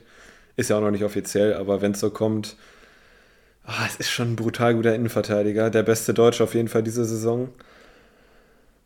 Hätte ich jetzt nicht gerne im Real-Trikot gesehen, bin ich ehrlich. Ja, gerade als Barca-Fan, wenn man dann äh, Christensen bekommt, der jetzt wirklich. Da bin ich aber auch zufrieden, also als Barca. Äh, der wird auch, in meinen Augen wird Christensen, ich mag den, ich mochte den immer Gladbach auch schon, aber der wird maßlos überschätzt. Der wird maßlos überschätzt, weil er bei Chelsea spielt, weil er in einer extrem soliden Defensive spielt. Wenn man den isoliert betrachtet, so gut ist der nicht. Ist, ja, aber ganz nüchtern betrachtet, sie holen ihn ablösefrei und willst du ihn haben oder Erik Garcia in der Innenverteidigung? So. Ja, natürlich Christensen. Aber ich hätte lieber Rüdiger gehabt an, an Barca Stelle. Ja, aber den können sie doch nicht finanzieren. Nein, Christensen würde jetzt auch nicht so viel günstiger sein. Also der ist schon günstiger als Rüdiger. Aber nicht so viel. Mal gucken, ich bin gespannt. Aber auf jeden Fall, äh, ja, krasser Transfer für Real. Ich hätte nicht damit gerechnet, bin ich ganz ehrlich. Aber ich freue mich natürlich, wenn das passieren sollte. Und ich bin nämlich positiv und jinx es damit auch nicht. Es wird passieren. Äh, das heißt, Rüdiger zu Real, you heard it here nicht first, aber you heard it mhm. here confirmed. Here we go. Here we ähm, go. Ja, ist natürlich nochmal, also die beiden in der Innenverteidigung, also, also, Rüdiger passt auch einfach zu Real, so vom, vom, vom Charakter her. Rüdiger ist der neue Ramos, fangen auch beide mit R an. Das ist, äh, wird, glaube ich, passen. Also natürlich ist er nicht der neue Ramos, aber er ist ein Führungsspieler und er ist laut und er ist energisch und er ist spektakulär und das fehlt Real aktuell so ein bisschen in der Innenverteidigung, weil ich sag dir ganz ehrlich, mit dem hätten die gegen Barca keine vier Tore gefressen. Der das, hätte es gar nicht zugelassen. Der hätte, kann der ich jetzt weder bestätigen noch verneinen. Ja, genauso wie mit Mondi auf links nicht. Aber der hätte die so zusammengeschissen, spätestens nach dem 2 zu 0. Da, da hat ja komplett die Mentalität gefehlt in der Innenverteidigung. Ne? Ja. Haben wir ja damals schon besprochen. Mal gucken. Ähm, damit sind wir damit durch. Ich bin für mehr Positivität in diesem Podcast, das möchte ich auch nochmal erwähnt haben. Und wir kommen dann, würde ich sagen, ganz schnell heute zu unserer Top 3, bevor wir zur Quickfire kommen. Ganz komische ja, Reihenfolge. Aber Wieder was schön Positives. Let's go. Trio Infernale. Unsere Top 3, heute präsentiert von Jasper, denn der hat sich das Ganze ausgedacht. ja, da Maxi gerade mehr Positivität in diesem Podcast gefordert hat, ähm, habe ich gestern oder vorgestern die Idee gehabt, die Top 3 der bittersten Gegentore zu ranken. Und äh, dann fange ich einfach mal an mit Platz 3, oder? Mir ja, nichts, dir nichts, an. wie man so schön sagt. Me nothing, you nothing. Ähm, Platz 3, Fabio Grosso, 2006, Halbfinale oh, Deutschland gegen Italien. Gott sei Dank habe ich das nicht, aber ich weiß auch warum, weil das tut jetzt noch weh. Ja, das, das war sehr schmerzhaft. Ähm, bei der Heim-WM im Halbfinale gegen Italien. Ah, das, oh, das ja, so muss man, glaube ich, nicht viel zu Tor. sagen. Ne? Ja. Es hat mich so war gebrochen. Ich habe meinen Vater da so angeschrien, weil der gesagt hat, bei der Ecke, dass ein Tor fällt. Oh Gott, Familienprobleme. Er hat, gesagt, er hat wirklich, also ich meine, ich war da neun, aber trotzdem, er hat, es ist völlig egal gewesen, aber er hat wirklich gesagt, bei dieser Ecke, dass jetzt, also er hat gejinxt, ihr könnt alle, alle bei meinem Vater beschweren, so, weil er ist schuld daran, Thema dass des Tages. ist. Genau, jinxen boah, irgendwas mit Jinxen wird auch der Folgentitel sein, aber äh, dieses, dieses Tor, ne, oh, wie auch gejubelt hat. Ich hasse, oh, wirklich. Also Italien hat die Resurrection durch oder die Remontada sozusagen in meinem Herzen durchgeführt, dadurch, dass sie jetzt äh, England weggeknallt haben im äh, WM-Finale, EM-Finale, WM wahrscheinlich. Und da machen sie ja nicht mit. Äh, aber das war schon, boah. Das tat echt weh. Also da ein guter Platz 3. Mein Platz 3, ich habe gerade lange überlegt und äh, bin tatsächlich zu einem Tor gekommen, bei dem 96 maßgeblich beteiligt war, was aber nicht gegen 96 war tatsächlich, sondern gegen den SC Freiburg. Letzter Spieltag der Saison 2014-2015, Hannover 96 im Abstiegsendspiel gegen den SC Freiburg. Geht früh in Führung durch Hiroshi Kiyotake. Das war die Saison, wo Frontsek, glaube ich, uns gerettet hat. Unter anderem mit Jimmy Briand Masterclass immer wieder in den letzten Spielen. Mhm. Und Kiyotake macht früh das 1 zu 0 und dann bleibt es ganz lange beim 1 zu 0. 96 sieht der sichere Klassenerhalts, das sichere Klassenerhaltsteam aus. Und auf anderen Plätzen passiert aber leider Gottes auch sehr viel. Und Freiburg, die glaube ich 14. waren vor dem Spieltag oder sowas, die relativ sicher waren, macht kurz vor Schluss ein Eigentor durch Pavel Krimas. Ich weiß es und noch steigt genau. dann, ich war im Stadion und ich weiß noch, ich habe das gar nicht realisiert. Ich dachte, Freiburg wäre safe. Ich dachte beide, ich dachte, beide Teams könnten sich freuen. Habe dann erst nach Abpfiff realisiert, nachdem Petersen noch auf 1-2 verkürzt hat, dass Freiburg dadurch direkt runtergeht und nicht mal in die Relegation aufgrund der anderen Ergebnisse. Alter Schwede, das war so bitter. Die Freiburg-Fans waren ja. so gebrochen im Stadion. Hilfe. Boah, es das gibt wirklich also, nichts Schlimmeres, als wenn du eigentlich schon gerettet bist oder zumindest wirklich ist sehr unrealistisch ist, dass du noch runtergehst und dann, Alter, das, da wollte ich, ja. also an dem Tag Freiburger zu sein, Ist Auf, äh, oh, es hat mir auch so leid, weil ich mag Freiburg eigentlich recht gerne. Das war echt, also nicht war positiv für 96, aber trotzdem bitteres Gegentor. Ist nicht Düsseldorf ein paar Jahre danach auch in Hannover abgestiegen? Ein paar Jahre so danach würde ich, würde ich, also kann durchaus sein, ja, aber ich weiß es nicht genau. Ähm, im, Im Zweifel ja. Ganz kurz noch dazu, wie das ist, wenn man eigentlich schon sicher ist und dann noch absteigt, weißt du ja aus erster Erfahrung. Zwar nicht am letzten Spieltag, aber äh, du hast es ja vorhergesagt bei Werder. Auch da warst du wieder so pessimistisch und es ist dann am Ende wirklich schlecht geworden. Ich Realistisch, nicht pessimistisch. Ja. Auch da hast du es wieder mit deiner Negativität gejinxt. Gut. Dein Platz Oder zwei. ich war einfach realistisch. So, Platz 2 ähm, ist bei mir auch etwa. Ich bin kein Fan von beiden Vereinen, die da gespielt haben, aber es tat mir so unendlich leid, so wie bei dir gerade Platz 3. Lukas Mura gegen Ajax, Halbfinale Champions League vor drei Jahren. Das war unfassbar bitter für Ajax und ich habe es mir so gewünscht, dass sie ins Finale kommen, weil die so eine geile Runde gespielt haben. Ja, und, und da dann, richtig schön von Liverpool zerstört worden wären. Ja, aber trotzdem, äh, für Ajax wäre das ja ein Riesending gewesen. Ja. Und dann haut da Lukas Mura in der Nachspielzeit dieses Ding raus. Und das ganze Stadion ist einfach mucksmäuschenstill. Alle Ajax-Spieler liegen auf dem Boden gefühlt. Boah, Boah extrem bitter. Die haben 2-0 geführt. Was hast du hier für eine Top 3 auch wieder vorgeschlagen? Das zieht sich alles bei mir zusammen. Ey. Da will man auch gar nicht so lange drüber reden, weil es so unangenehm ist. Genau wie mein Platz 2. Aber das ist. Oh, Platz 1 wird dir egal sein bei mir. So. Ja, Drogba gegen Bayern. So für dich ein Feiertag, oh. aber für die Bayern-Fans in München, Finale Dahoam, wie wir wissen, irgendein Ort in ja. Saudi-Arabien. Aserbaidschan war das. Ja. ja. Aserbaidschan, ey, wirklich Bayern das ganze Spiel überlegen und dann kommt Drogba und macht diesen Kopfball rein und dann gehen sie ins Elfmeterschießen und verlieren. Oh Gott, und verschießen so. noch einen Elfmeter in der Verlängerung. Ja, oh mein Gott, Alter, das ist oh, wirklich so bitter für Bayern, weil die hätten dieses Finale so hart gewinnen müssen und nur diese eine Ecke war im Endeffekt ausschlaggebend ja. Dafür. Boah, brutal. Also, Komm, mach deinen Platz ein, schnell. Ich will hier schnell raus aus der Kategorie. Gut. An meinem Geburtstag letztes Jahr Emil Forsberg Halbfinale DFB-Pokal gegen Bremen, 121. Minute.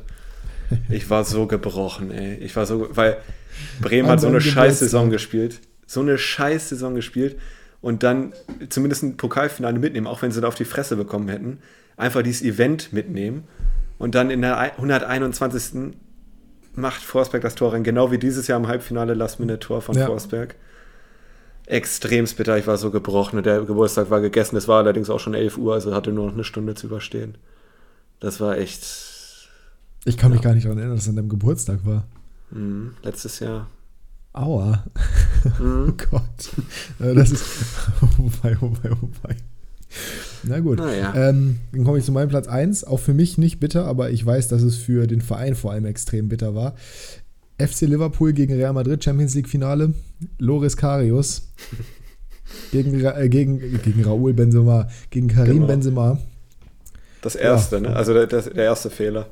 Der, der erste Fehler, genau. Ich glaube, da muss man gar nicht großartig was zu sagen, weil das Ding war halt so, also das ist ein so Tor, unnötig, das gab es, ne?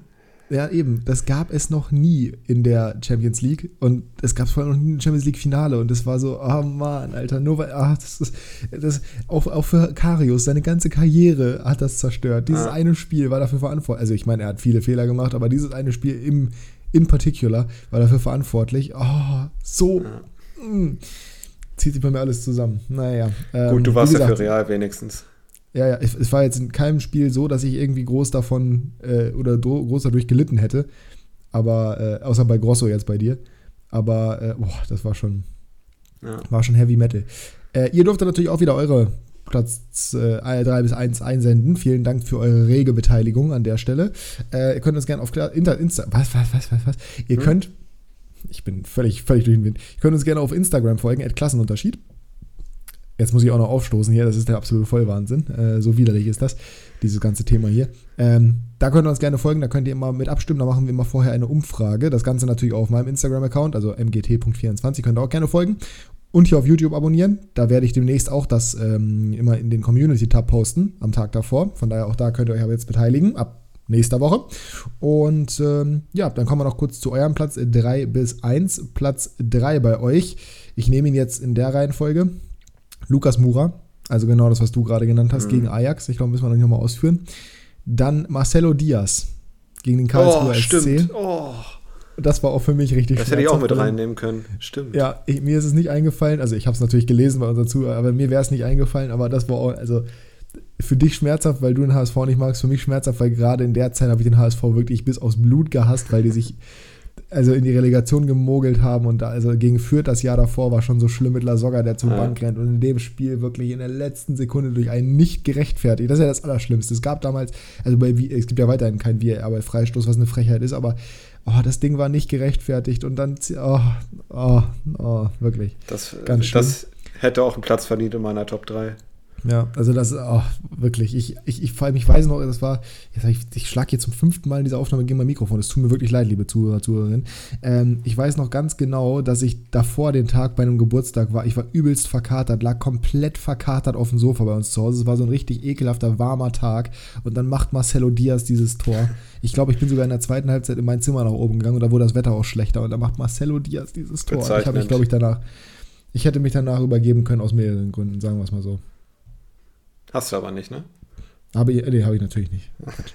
ähm, und ja, Sergio Ramos, für mich natürlich Feiertag, für Zuhörer, Zuhörerinnen, also zumindest auch für die Atletico-Fans, sehr, sehr bitter Champions League-Finale. Ja, was soll ich sagen? Für mich, für mich eines der schönsten und emotionalsten Tore aller Zeiten. Äh, gleichzusetzen vielleicht mit, also da kommt nicht viel ran auf jeden Fall, sagen wir es mal so.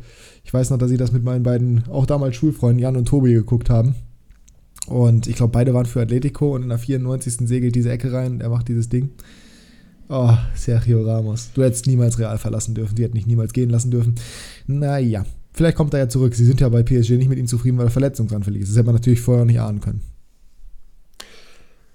Äh, Ramos geht zurück zu Real und äh, Messi beendet die Karriere. Ne? ich hoffe nicht, dass er ja. zu Barca zurückgeht, hoffentlich. Äh, das habe ich auch wieder gelesen jetzt am Wochenende. Ey, so viele wünschen sich ja, dass er zu Barca zurückgeht. Warum wollt ihr denn Barca was Schlechtes? Also von, von mir aus gerne, so ist es nicht. Aber der Typ ist erstens viel zu langsam mittlerweile. Barca müsste wieder sein komplettes System umstellen, damit er funktionieren würde. Das heißt, die würden komplett ihren Fortschritt Eben. kaputt machen. Messi Eben. hat einfach nicht mehr dieses Tempo, diese Dynamik, die ihn ausgemacht hat. Für die Ligue 1 reicht es noch, aber selbst da ist es ja nicht mehr überragend. So, und da hat er sogar, also da ist wirklich ein, der hat auch nur so viele Assists, weil er halt, also bei Mbappé musst du den Ball ja nur irgendwie 20 Meter vors Tor legen. Irgendwie macht er den schon rein. So, und dann nochmal zurück zu Barca und seine Legacy kaputt machen. Bei Barca ist wirklich seine Legacy komplett unbefleckt. Thomas alles, der hatte alles, ja. genau, wenn er jetzt noch, wenn er jetzt dann, genau, Thomas Schaffsyndrom, wenn er jetzt noch zurückgeht, der kann nur verlieren. Er kann nur verlieren, er kann nicht gewinnen, er kann nur verlieren. Also auf gar keinen Fall. Dann soll er lieber nach Argentinien noch für ein Jahr gehen oder für zwei und dann in eine andere Funktion bei Barca zurückgehen. Also egal, ob ich den FC Barcelona nicht mag, so menschlich gesehen habe ich ja nichts gegen Messi. So, völlig egal. Aber ich möchte doch nichts Schlechtes für den menschlich. Der wird, wie gesagt, der wird da sein komplettes. Nee, nee, nee, nee, nee. Der könnte seinen ganzen Goat-Status dadurch ruinieren, tatsächlich sogar. So weit würde ich Ich hoffe, dass er schlau genug ist, das selbst zu wissen. Hm, ich hoffe es auch. Aber das ist ja, ich finde es beeindruckend, dass so viele Fans das einfach nicht auf dem Schirm haben. Wenn Messi zu Barca zurückgeht, hat er wirklich, läuft der Gefahr, seinen Goat-Status zu verlieren. Schlicht weil jetzt ja. gerade in der Liga kann er so scheiße spielen, wie man möchte. Da wird gesagt, ja, die anderen machen die Tore oder ja, er hat trotzdem 14 Assists oder ja, bla bla bla, weil auch kein Mensch drauf schaut, weil PSG und die Liga halt niemanden jucken. Aber wenn der zu Barca in eine der spannendsten Ligen der Welt zurückgeht, gerade wenn Mbappé zu Real geht, oh Gott, das wäre ja wirklich Horrorszenario. Stell dir mal vor, Mbappé geht zu Real und Messi geht zurück zu Barca. Ich möchte also, mir nicht also, vorstellen, beides nicht, ehrlich gesagt. Ja. Und, da, und du bist Barca-Fan. Das ist ja, ne? Also.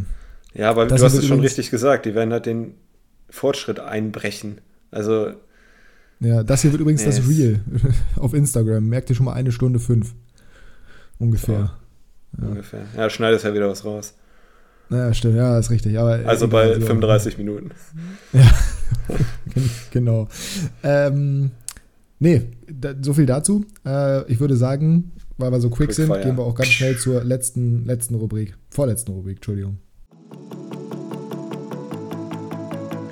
Quickfire. Ich würde mir wünschen, dass es die letzte Rubrik ist, aber äh, wir kommen gleich dazu, warum es nicht die letzte ist, aber das machen wir, glaube ich, auch heute relativ fix.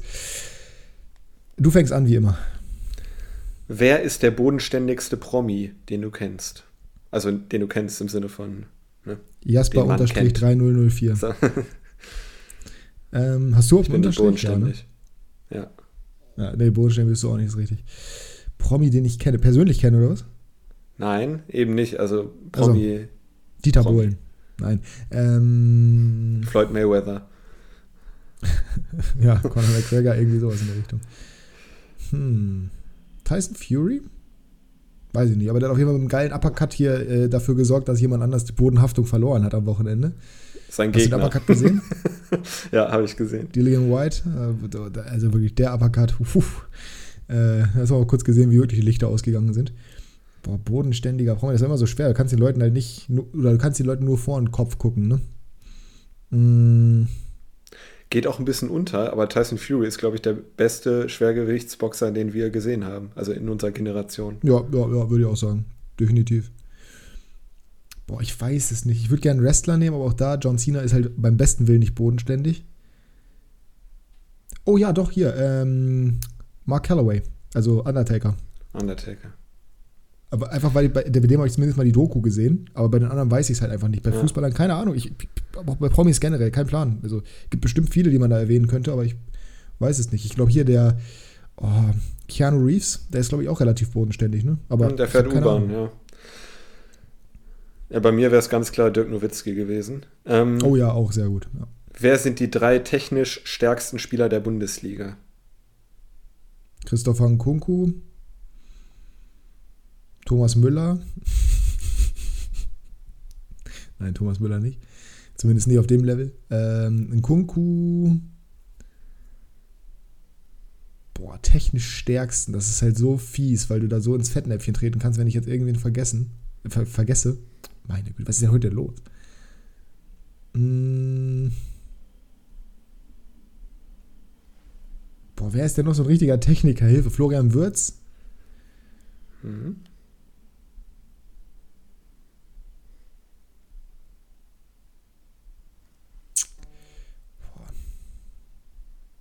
Rafael Guerrero. So, keine Oh. Ahnung, ey. Übelst Ah. schwierig.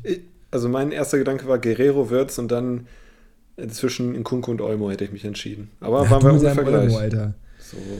Ja, Wo spielt nee, Cristiano Ronaldo nächstes Jahr? Es ist krass, wie man da keinen Bayern-Spieler mit in den Kopf bekommt, Ja. ne? Weil die alle, alle extrem gut sind, aber nicht herausragend technisch. Äh, auf jeden Fall nicht beim FC Bayern. Cristiano Ronaldo spielt nächstes Jahr bei.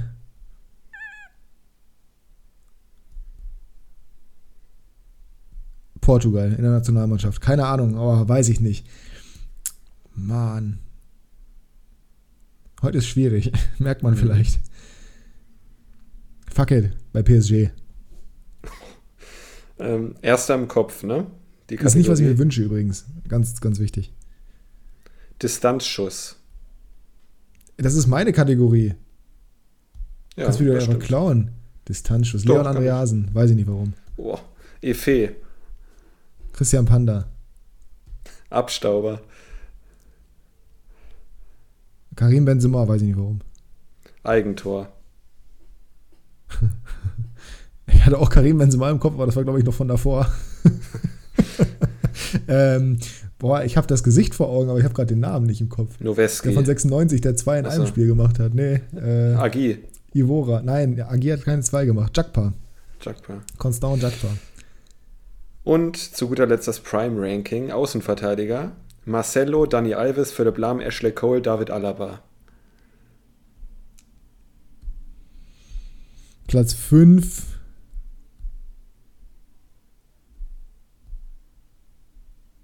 Oh, Dani Alves. Platz 4.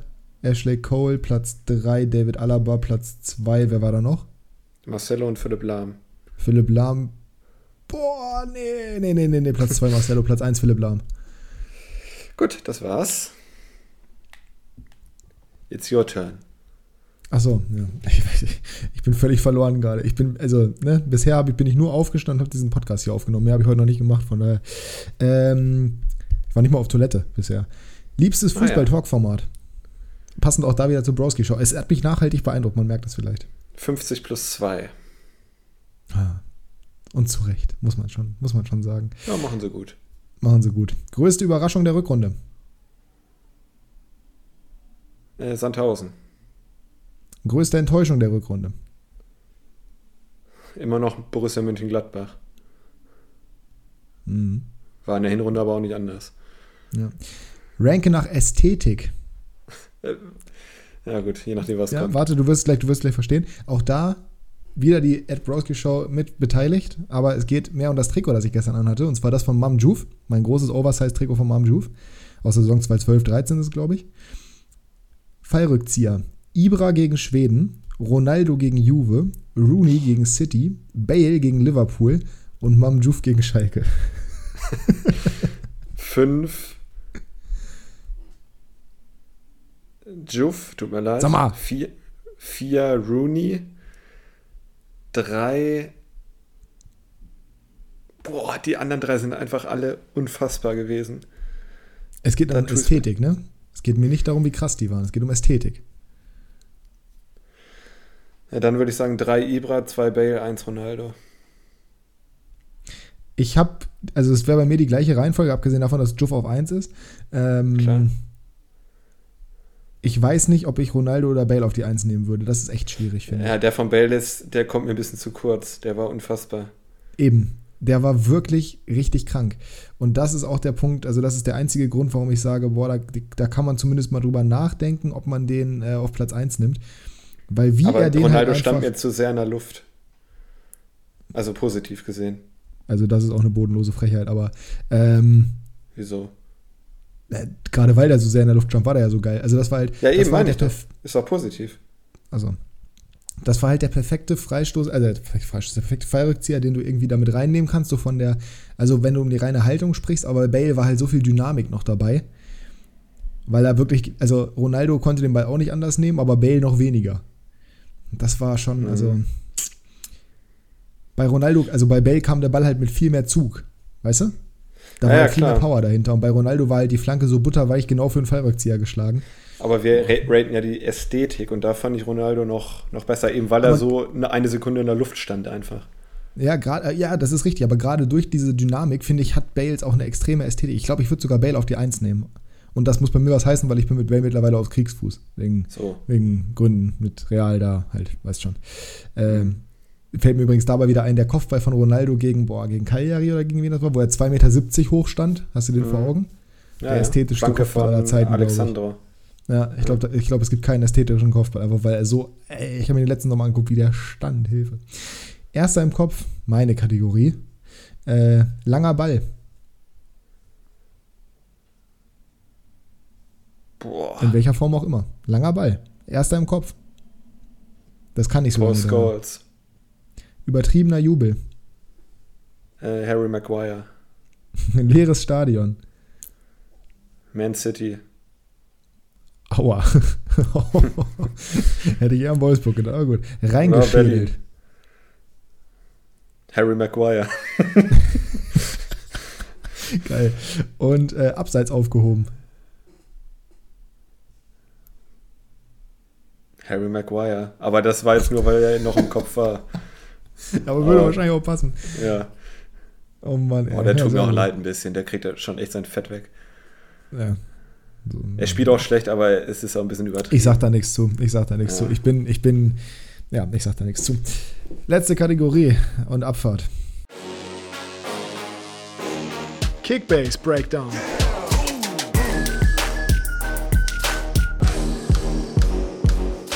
Here we are. So, Kickbase Talk. Ich bin letzter geworden, 856 Punkte. Leroy Sané hat nicht von Anfang an gespielt. Robin Zentner hat 17 Punkte gemacht, weil sie 5-0 auf die Schnauze bekommen haben. Jasper hat mir empfohlen, anstelle von Simakar oder Guerrero Johnny Burkhardt aufzustellen. Der hat minus 4 Punkte gemacht und die einzige richtige Chance für Mainz äh, vergeben, das Spiel irgendwie auf der Kippe zu stellen. Alassane Player mit 6 Punkten beim 3 zu 3 gegen Freiburg, wurde auch relativ fix ausgewechselt und hat wirklich gar nichts gemacht.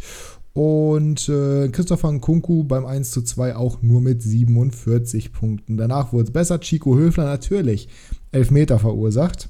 Hat auch Elfmeter rausgeholt. Komischerweise kriegt man für Elfmeter rausgeholt 30 Punkte und für Elfmeter verschuldet minus 45. Liebe Grüße an der Stelle. Das äh, finde ich fantastisch. Schlotterbeck 86 Punkte. Das ist für ihn schon wenig, aber ist okay. Bakker mit 100. Das ist sehr, sehr gut. Das ist in Ordnung gegen Fürth. Äh, vor allem ohne zu 0. Arnold 169. Mal wieder nicht Tor eingeleitet bekommen. Für das 3 zu 0, für den unfassbaren Diagonalball auf Riedle Baku. Ich verstehe mittlerweile echt nicht mehr, was man machen muss, um Tor eingeleitet zu bekommen. Und Anthony Modest mit Tor und Vorlage. Gott sei Dank 242. 856, letzter, habe meinen Platz 2 eingebüßt und bin jetzt 200 Punkte hinter Ben.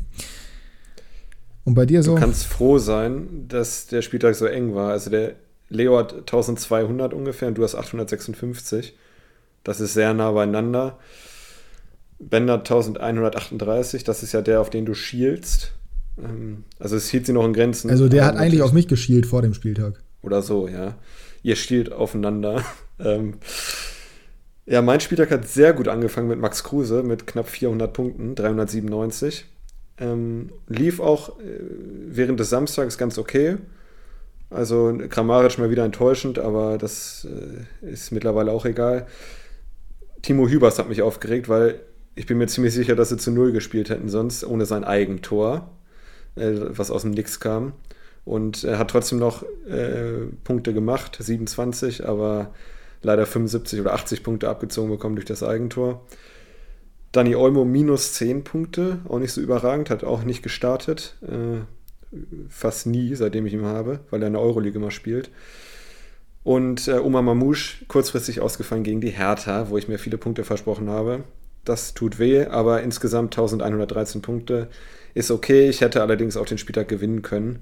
Hatte ich schon das Potenzial für dieses Wochenende, aber es ist okay. Ich beschwere mich nicht. Und ja, jetzt geht es in die heiße Schlussphase. Drei Spieltage noch. Äh, du und Ben, ihr duelliert euch. 200 Punkte Abstand gerade, da ist noch alles möglich. Die anderen Plätze sind safe, würde ich mal sagen.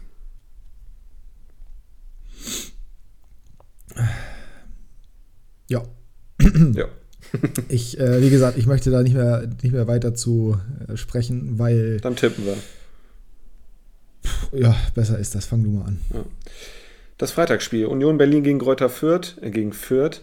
Ähm, 1 zu 0. Hm.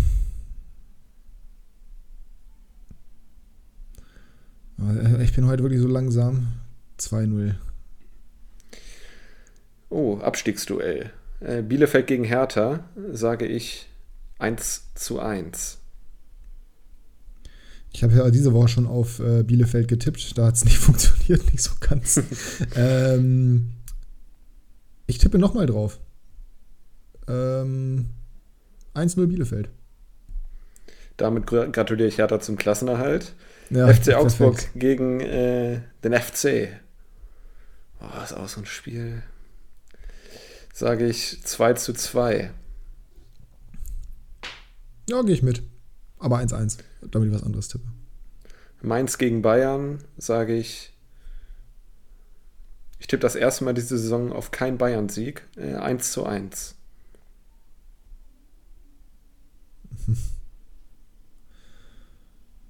0 zu 3. So. Stuttgart gegen Wolfsburg. Wolfsburg ist gerettet jetzt. Stuttgart muss wirklich, aber die haben gestern auch so viel liegen lassen. Aber ich bin mal optimistisch, äh, selten. 2 zu 1.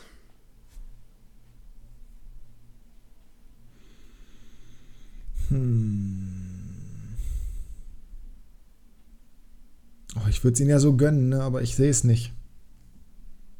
Ach komm, ich sag's trotzdem 1-0. 1-0. 1-0. Ich sag's trotzdem, ich, ich sehe es nicht, aber ich sag's trotzdem. Einfach damit es klappt. Positiv sein hier, ne? Nicht jinxen. Ja, nee, positiv sein. Wer ist die Nummer 1 im Pott? Dortmund gegen Bochum. 3 zu 1. Äh, ja, gehe ich mit 3-1, ist gut. Jetzt kommt das, äh, ich weiß nicht, ob es ein Derby ist für Hoffenheim, vielleicht für Freiburg nicht. Ähm, das Abendspiel 1 zu 2. Bei Hoffenheim ist die Luft raus. Hoffenheim ist so schlecht drauf, aber Hoffenheim. Hoffenheim beendet die, den Gedanken von Freiburg, dass es irgendwie für die Champions League reichen könnte, was ja aktuell tatsächlich. Naja, es ist möglich, aber es ist unwahrscheinlich. Schön ausgedrückt. Ähm, 2-1 für Hoffenheim. Wenn Union Gladbach. gewinnt, dann ist Union mhm. plötzlich vor Freiburg. Was? Nur weil die gegen Gladbach das 3-3 kassiert haben, das kann sich auch nicht ausdenken. Gladbach gegen Leipzig, da sind wir dann gleich bei den Gladbachern. 1 zu 3. Mm. Ja, gehe ich mit. 1-3. Und ich will das letzte Spiel zuerst tippen, damit du es mir nicht wegnimmst. Leverkusen mhm. gegen Frankfurt 3-1. Dann sage ich da 2 zu 1. Und damit sind wir durch. Sehr gut. Dann soll es das für heute gewesen sein. Stunde 20, war knackig, glaube ich. Vielen Dank für eure Aufmerksamkeit. Wir hoffen, euch hat es gefallen. Äh, wenn ja, lasst uns einen Daumen nach oben da. Abonniert uns hier auf YouTube, folgt uns auf Spotify. Lasst uns gerne auch da eine Bewertung da. Wir würden uns freuen. Und dann hören wir uns nächste Woche wieder. Bis dahin, Jasper hat die letzten Worte. Tschüss, geht dahin in Frieden. Wir hören uns nächste Woche wieder. Auf Wiedersehen. Tschüss.